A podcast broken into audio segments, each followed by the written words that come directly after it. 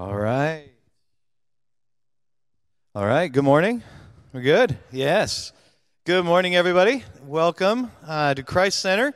Uh, what an amazing time of worship. Love the energy and the passion, and it's just so encouraging to be here gathered together uh, with other people who want to exalt the name of Jesus Christ and let Him speak to us. Uh, welcome if you're here. Welcome if you're online. Uh, we just love the opportunity to come together and celebrate Jesus and be a part of what he's doing. So, uh, my name is Steve. If you happen to be visiting Christ Center, there is a pastor, Steve. Uh, he's on vacation with his wife, Stephanie. I'm just Steve. Uh, in fact, you can start calling me Mr. Thomas if you're in middle school. That's fine, especially if you go to Pioneer, because you're going to have to there. Uh, but I just get the opportunity to teach occasionally and love the opportunity to do so.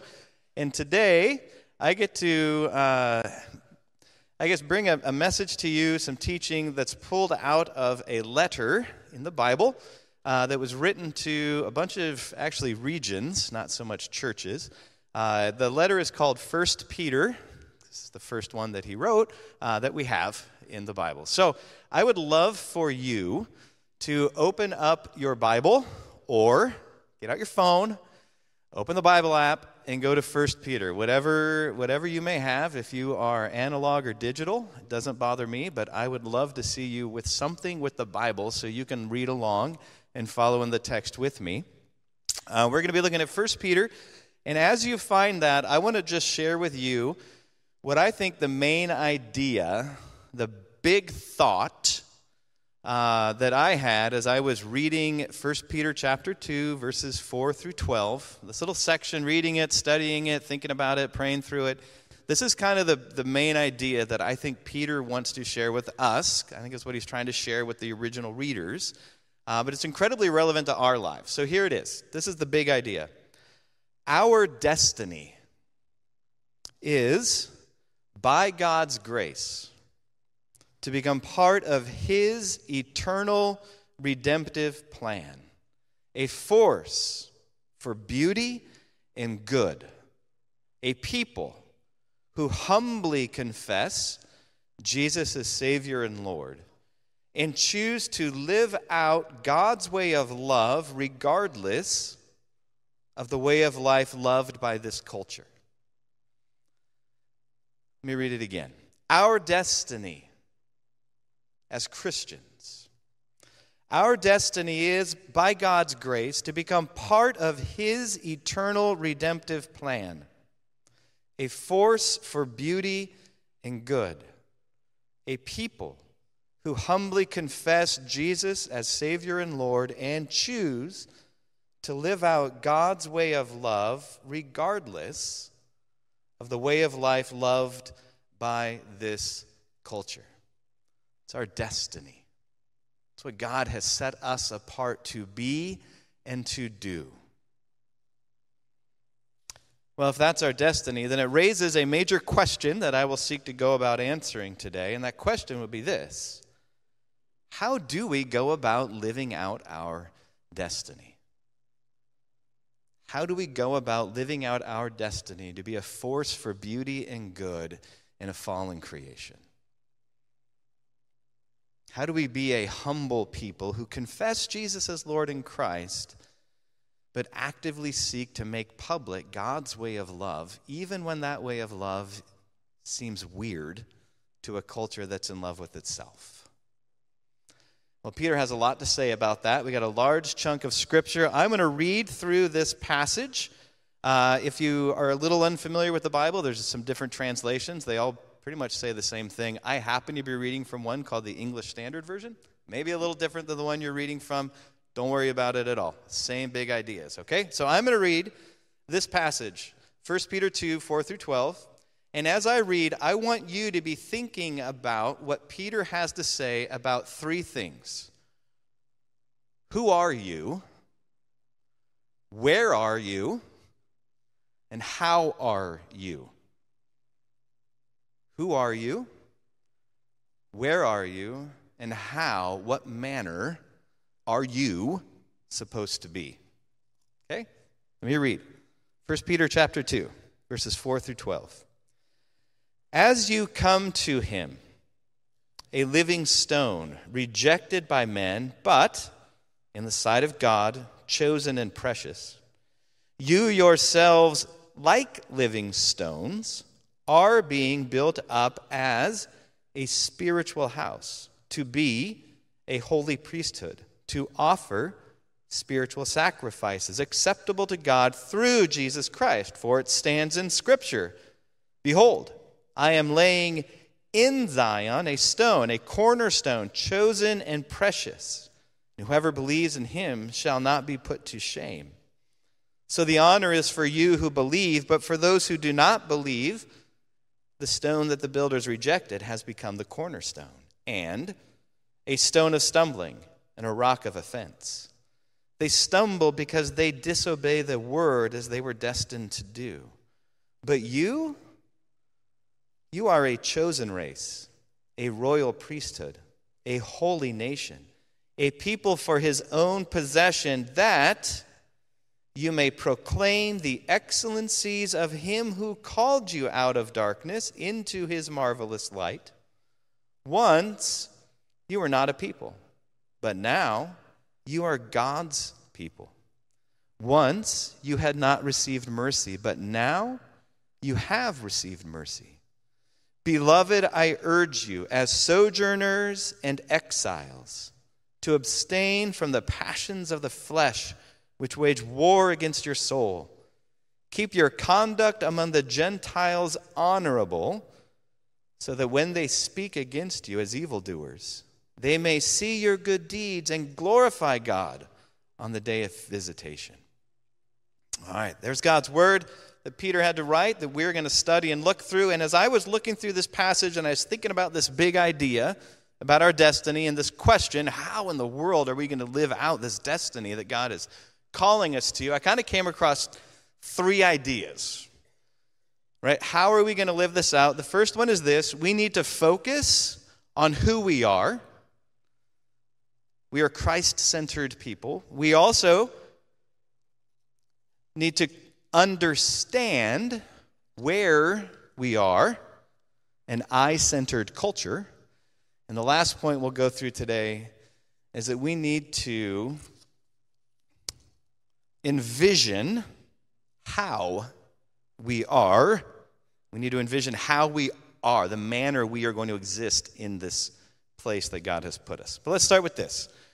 The first thing we need to do that Peter brings our attention to is we need to focus on who we are. We are Christ centered people. Okay, now I know we go to Christ Center. You're here at Christ Center, this place, this church. Don't necessarily mean that. I mean this the idea of centering your life on something, right? We all center our lives. It's the idea that there's a core, fundamental, deep rooted reality within you that you seek to express right? X is out, press, push, to push out of you into your life decisions and make it visible to the world around you. If you're centering your life on something, that's what is going to shape your life and press out into the world in which we live our experiences in. And as believers in Christ, we are to center our lives on the person, work, and teaching of Jesus Christ so that we end up becoming more and more a unique, in my case, Steve, version of what Jesus would look like.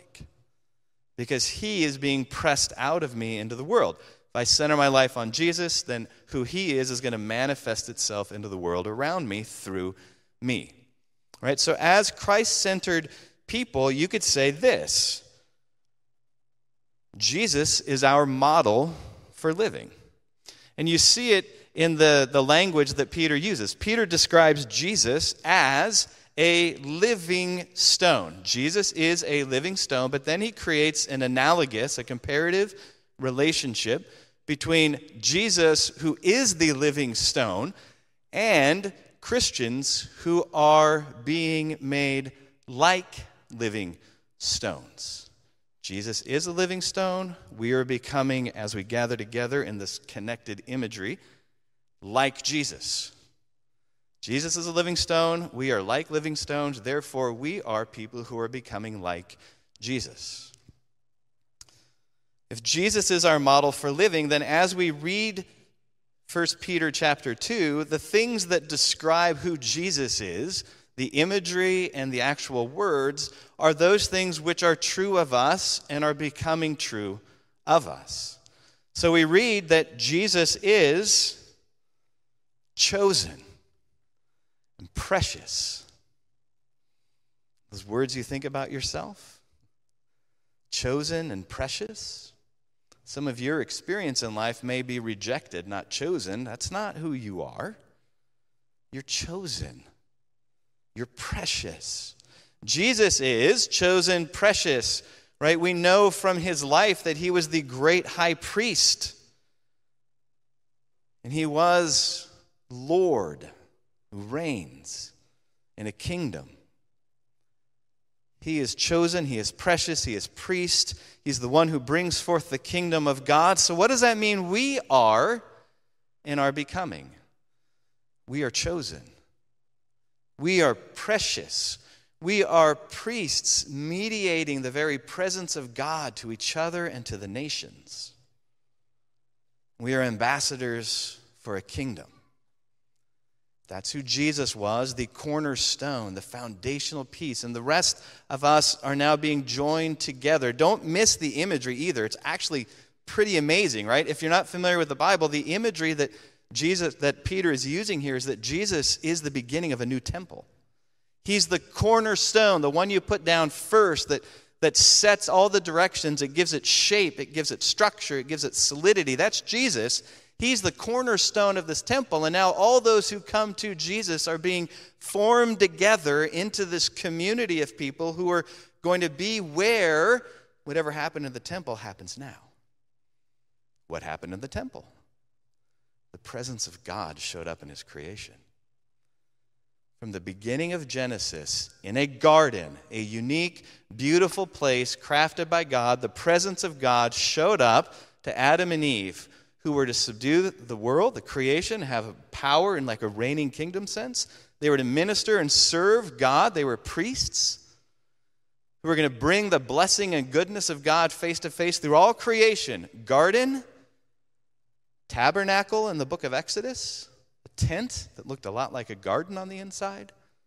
It's the place where God's presence showed up, and they were priests, and the priests would go before the presence of God, and they would represent the people and their sins and their needs and their issues and their struggles to God, and they would go from God and represent God to the people, mediating that presence in the tabernacle, a tent. From Exodus up to Solomon, Solomon, you get a rock temple, you get bricks.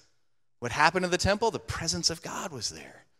And there were priests, and the priests would go before God and represent the people to God. And they would go from God to the people and represent the people to God. They would take the sacrifices of praise and worship and offering and atonement, and they would bring the promises of God back to the people. That's what they did.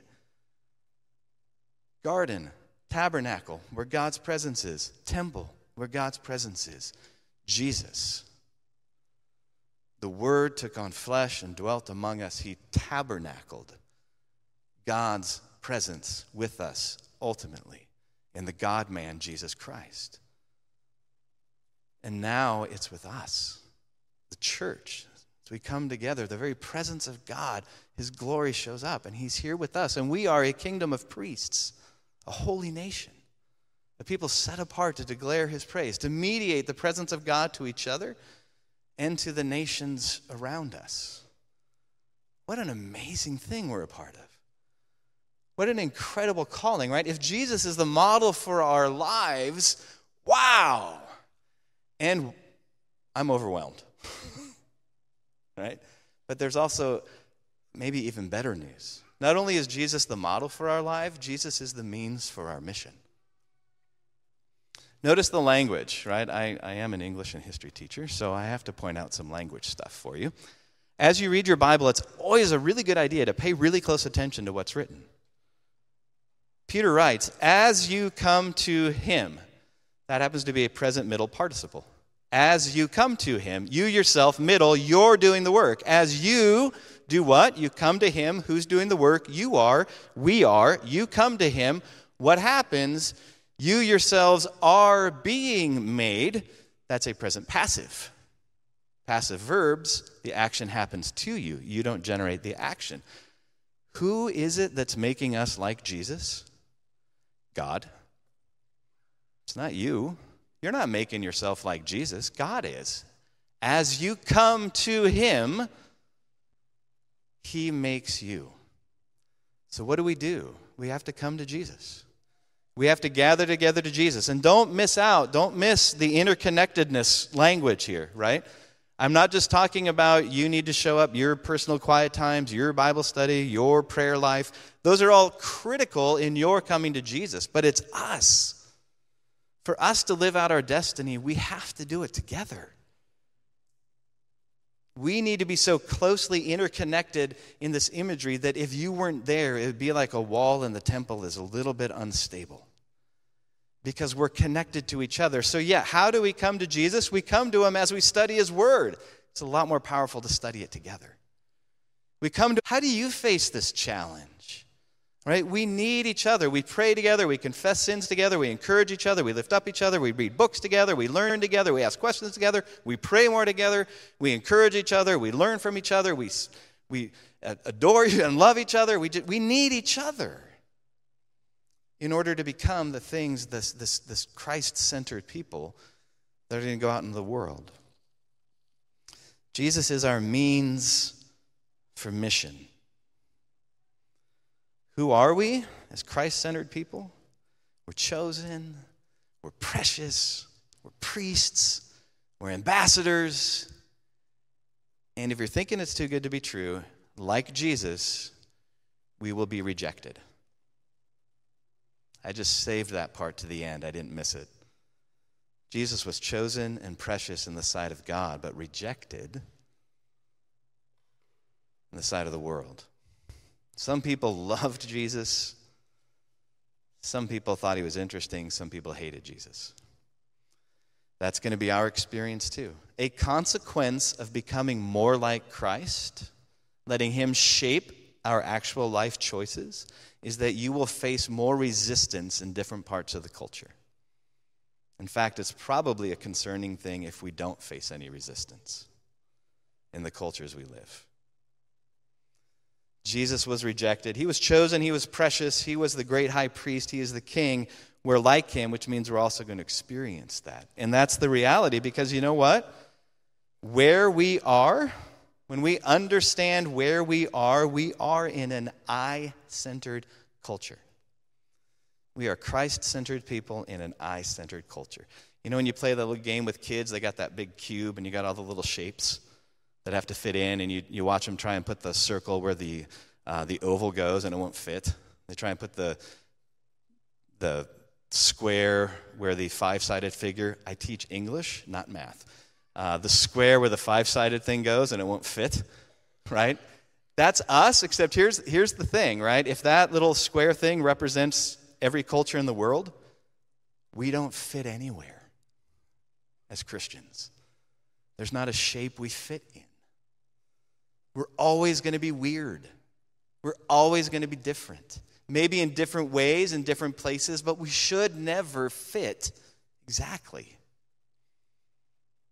And we need to, to live out our destiny, we need to understand the, the culture in which we happen to be trying to live out a Christ centered life. So, if I were to keep reading, verse 6, right, we are laying, or uh, God has laid a stone in Zion. Zion was a, another way of referring to Jerusalem. In the city. Where? In it. The builders have rejected this. Who did it? The builders. You, believers, we have been called out of what? Darkness into his marvelous light. Right? We have changed, and yet we stay in the same place. So there's an interesting historical question. Who was Peter writing to? Right? It's, it's interesting. If you study some of the history around 1 Peter, there, there's not a firm answer to it. And it, it's, it's super interesting to me. But Peter wrote this letter, right? Probably around like 50 ish or so, 60 ish AD. And he wrote it to regions He wrote it to geographical, cultural areas, right? And, and they were in modern day Turkey, right? If you can imagine Europe and you keep moving over like you're going towards Russia and China, right? In the Mediterranean Sea, you get Greece. You go around Greece, you run into this kind of funky looking thing, like a bunch of fingers, and that's modern day Turkey. We called it Asia Minor. On the inside, we'd call it I 5. On the I 5 corridor, there was a big trade route, and there were some really big cities, culturally influential cities.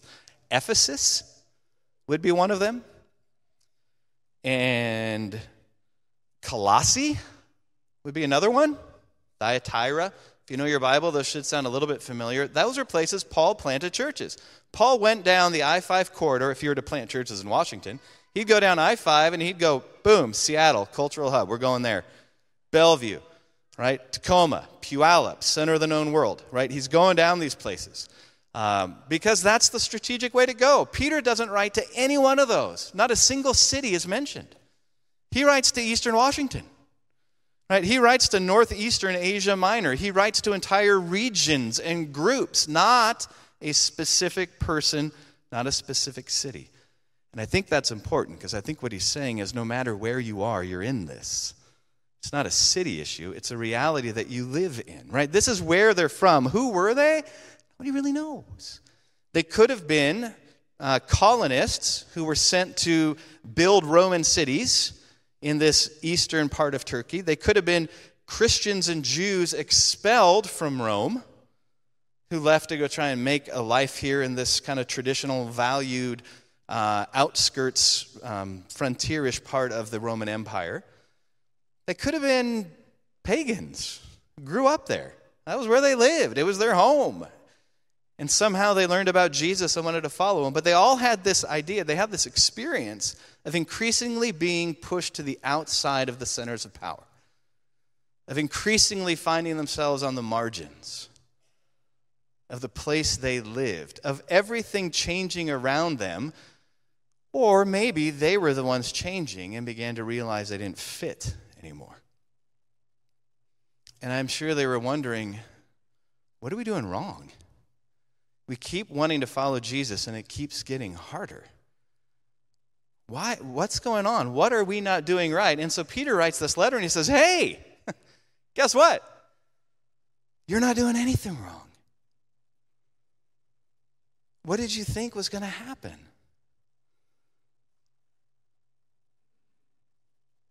Of course, the culture is going one way and you are going another. They worship the emperor as their savior. You worship Jesus as your Savior. They worship sex as their highest pleasure. You place sex inside marriage because you worship Jesus. They worship money. You use money to worship Jesus. They worship power and position. You use power and position to worship Jesus. What did you think was going to happen? You're centering your life on Christ, they're centering their lives on themselves. So if we jump to our reality, our time, it's honestly not that much different. People are still bowing down and worshiping, finding their greatest meaning and, and uh, sense of identity in money, sex, pleasure, power, right? We, we have different shaped temples, very few marble columns, but we have malls and businesses and giant houses and all kinds of stuff that, that we say, This is who I am. We want that to give us meaning. We still worship the same things in our culture. I would even say, as you watch this coming election year unfold, there's emperor worship going on. There's only one way that we're going to have deliverance and peace, and it's going to be from someone we elect. That sounds like emperor worship to me. Right? It's the, the same struggles, the same issues. Maybe one of the little differences now is that that we see much more in our face this idea of I as the center of who I am. I get to define my existence. I get to be the one who tells you who I am, and you need to accept that. Not accept that I have a right to, but accept that I am right. I get to be my own God. I get to decide what is good. Is it really new? No. It goes all the way back to the garden. But see, we're a people who no longer think, I get to decide that. I get to look to Christ. I don't want to glorify me, I want to glorify thee. The culture we lived in wants to glorify me. They want themselves to be expressed, it's the highest value they have. We want Christ to be expressed, is the highest value we have. And it's a hard place to live. Because we can live in a manner that is kind and compassionate and gracious and loving, but at the same time, there's places where we have to say things that may hurt or offend or disagree. Now, please understand, one of my greatest concerns is that we go be offensive people. Right? We should never be offensive. But some of the things we say might cause offense to people. And that's just what's going to happen when you try and live out a Christ centered life in an I centered world. It's going to happen. So, how do we do this? Well, we need to understand the culture we're in.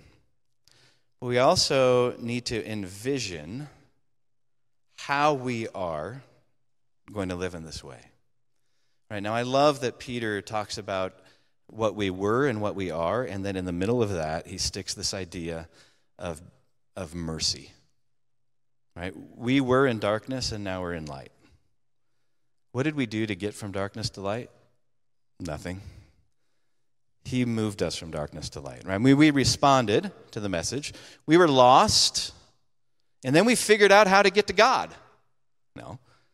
We were lost, and then God came to us. We were enslaved to sins and the, the overdriving passions of life until we fought it off.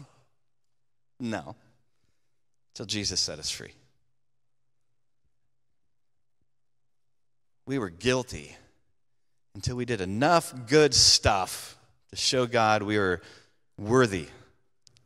No, we were guilty and could never do that. So God sent Jesus to take our punishment, our sin, and he forgave us by bringing justice to himself. We should never be arrogant people as Christians. And so when we think of how, when we envision, we visualize, how am I going to live a Christ centered life in an I centered culture? When we envision that, we think about it, we, it has to be at least this it's got to be humbly holy and boldly loving. Humbly holy and boldly loving. I'm going to read this, and, and as I read this, everything in capital letters, I would like you to read with me. Okay? We do that? I'm going to read it. Anything you see in capital letters in this verse, I want you to read. I want you to say that word. If not, it's going to be awkward. Okay? Beloved. You sure it's up there? There he goes. Oh, good. Uh, Beloved, I urge you as and to abstain from the passion of the flesh. Keep your conduct, the Gentiles, honorable, so that when they against you as evildoers, they may your and glorify God on the day of visitation. Awesome. See those words? Aliens and exiles. We're aliens, folks. Sometimes people think we're from another planet. We are aliens. You know what aliens do? They're from a different place, but they live permanently in a new place. We're exiles. We are like long term immigrants from a kingdom of God living in this new place. We will be different. We have different values, we have different morals, and we ought to live those. We need to say no to the over passions, the controlling passions of the flesh, and live holy lives. Not holier than thou, right? Because we're humbly holy, but holy lives, set apart lives that seek to live out the goodness and love and beauty and purity that we find in God's teaching to us. Humbly holy and boldly loving. Let your good deeds, they will see them. Why? Because we don't just do them amongst each other, we do them out there.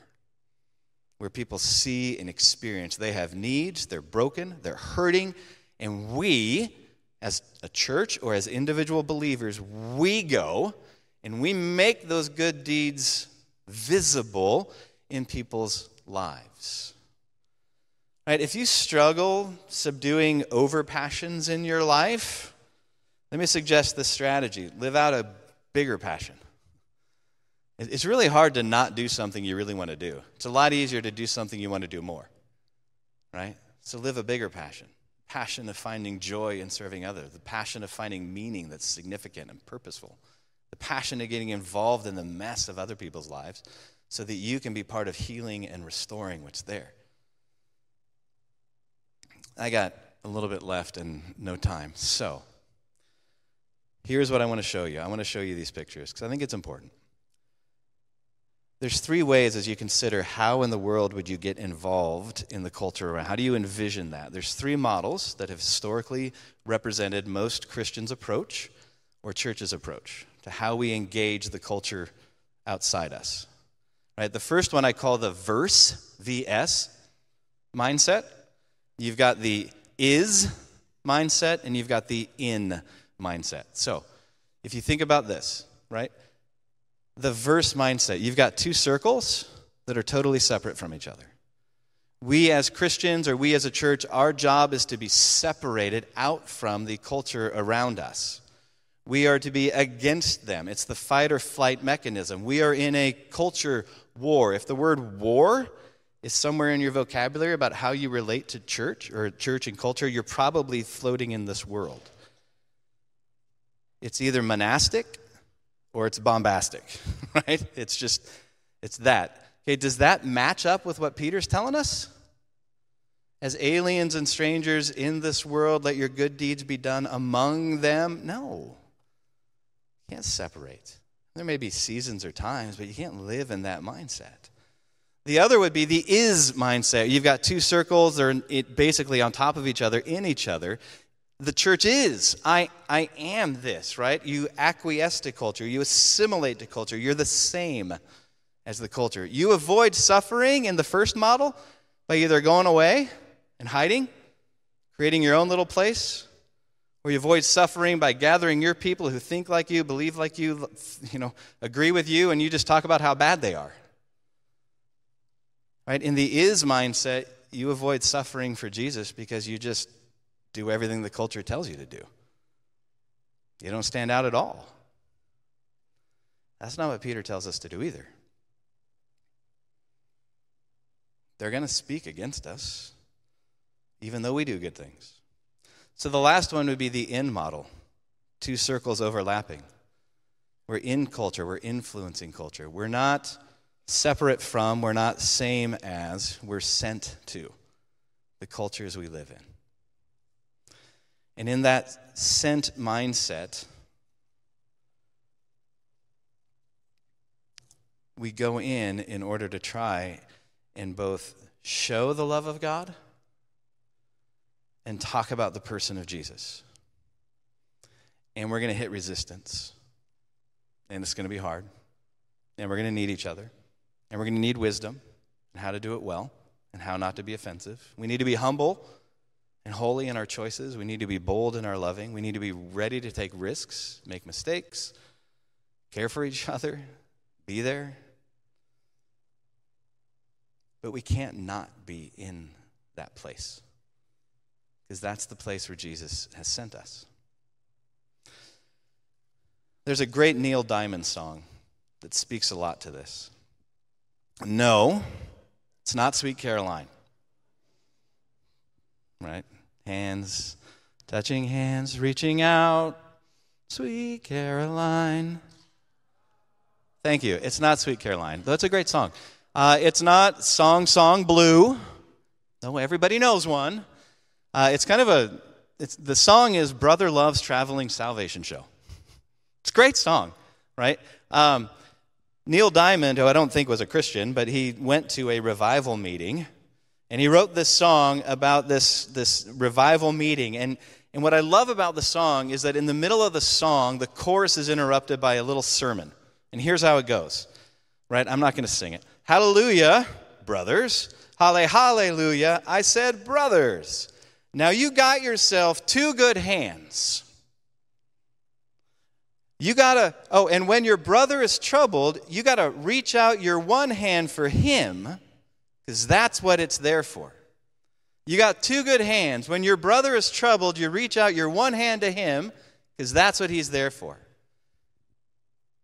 And when your heart is troubled, you got to reach out your other hand and reach it to the man up there because that's what he's there for. Okay? How are we going to live in this, this I centered culture as Christ centered people? The Neil Diamond approach. Two hands. With one hand, who are you going to reach? Who needs help? Who are you going to reach out to and, and try and connect with and love and welcome and care for? And when it gets hard, when you have the awkward conversation, when, when something comes up and, and there's resistance, you don't quit reaching out, you reach up. You say, God, help me to keep loving this person. Help me to know how to answer this person. Help me, right, to find the courage I need to speak a truth that may not be welcomed right now. Right? You reach out with one hand, you reach up with the other hand. And there's a great opportunity for that to happen this morning. It's not rocket science. I mean, just simple questions. Who are you building a relationship with who's not a Christian? Who, who are the, who are the non Christians in your life that you're building a relationship? Not because they're non Christians, but because you love them. You share life with them. Who are they? If there's no one, you might want to go revisit those circles. Right, who are who are, are you building relationships with already? Where are you already spending your time? You have to go out somewhere else. Where are you already spending your time? And again, if it's entirely circled up with us, with Christians, you might want to think about that. Where are you spending your time already? What are you passionate about already? That's a great place to be involved. Something you're already passionate about. When are you praying for open doors to talk about your faith, give reasons for the decisions you make? When are you praying for open doors? If you try and kick a door open, you'll probably get met with resistance. If you're praying for open opportunities, you might be met with a soft heart. How can others be praying with you? If you're not in community, it's really hard. How can other be, people be praying with you for those opportunities? And a wonderful question why not do this right now? So we're going to. We're going to do this right now. Um, Tuesday, the wonderful world of Wenatchee school districts, we go back to school. Wednesday, the wonderful world of Cashmere school districts, y'all start school. And guess what? That's an amazing place to go and try and live out a Christ centered life in an I centered culture. So, if you are a student, I'm going to ask you to be bold, get up, and come down here. You don't have to say anything. You just got to move. My daughters will go first because I told them. All right, so uh, if you're a student, and I don't care if you go to high school, middle school, elementary school, homeschool, private school, it doesn't matter to me at all. If you're a student, I want you down here. If you're a school employee, you work for the schools, I want you down here, please. Okay, bus driver, teacher, para, sub, whatever. I want you down here. So I get to go join them in a minute, right? We need to pray for these people constantly. They are bringing the light of the gospel of Jesus Christ into a place that is, is a different world. And they need prayer for open doors and open opportunities and courage and boldness. There's a great passage in Colossians 4. You can find it, right? In Colossians 4, I'd love for you to pray that for them all the time. Okay, so we need to pray for them because they are going to go out as Christ centered people into an I centered culture where they need to be humbly holy and boldly loving. So I'm going to have Pastor Andy pray for all of us, and then we will be dismissed. Thanks, Steve. Join me. Reach out a hand. Lord Jesus, we are chosen, precious, sent. These people in front of us, Lord, headed back to being in their world, place where their passions can run to you and to those in need of you. You said in 1 John 4 that as we are in the world, as you are in the world, so now are we. Lord, I pray your blessing. We pray your blessing on every person here in, the, in front of us. Ask you, God, live through them, speak through them, be kind through them, bless through them. Not only this week, but Lord, every day as they purpose to make you known, to shine in our world. Thank you, Jesus. Thank you for the opportunity. Thank you for wanting to be in us and with us. We love you. In Jesus' name we pray. Amen.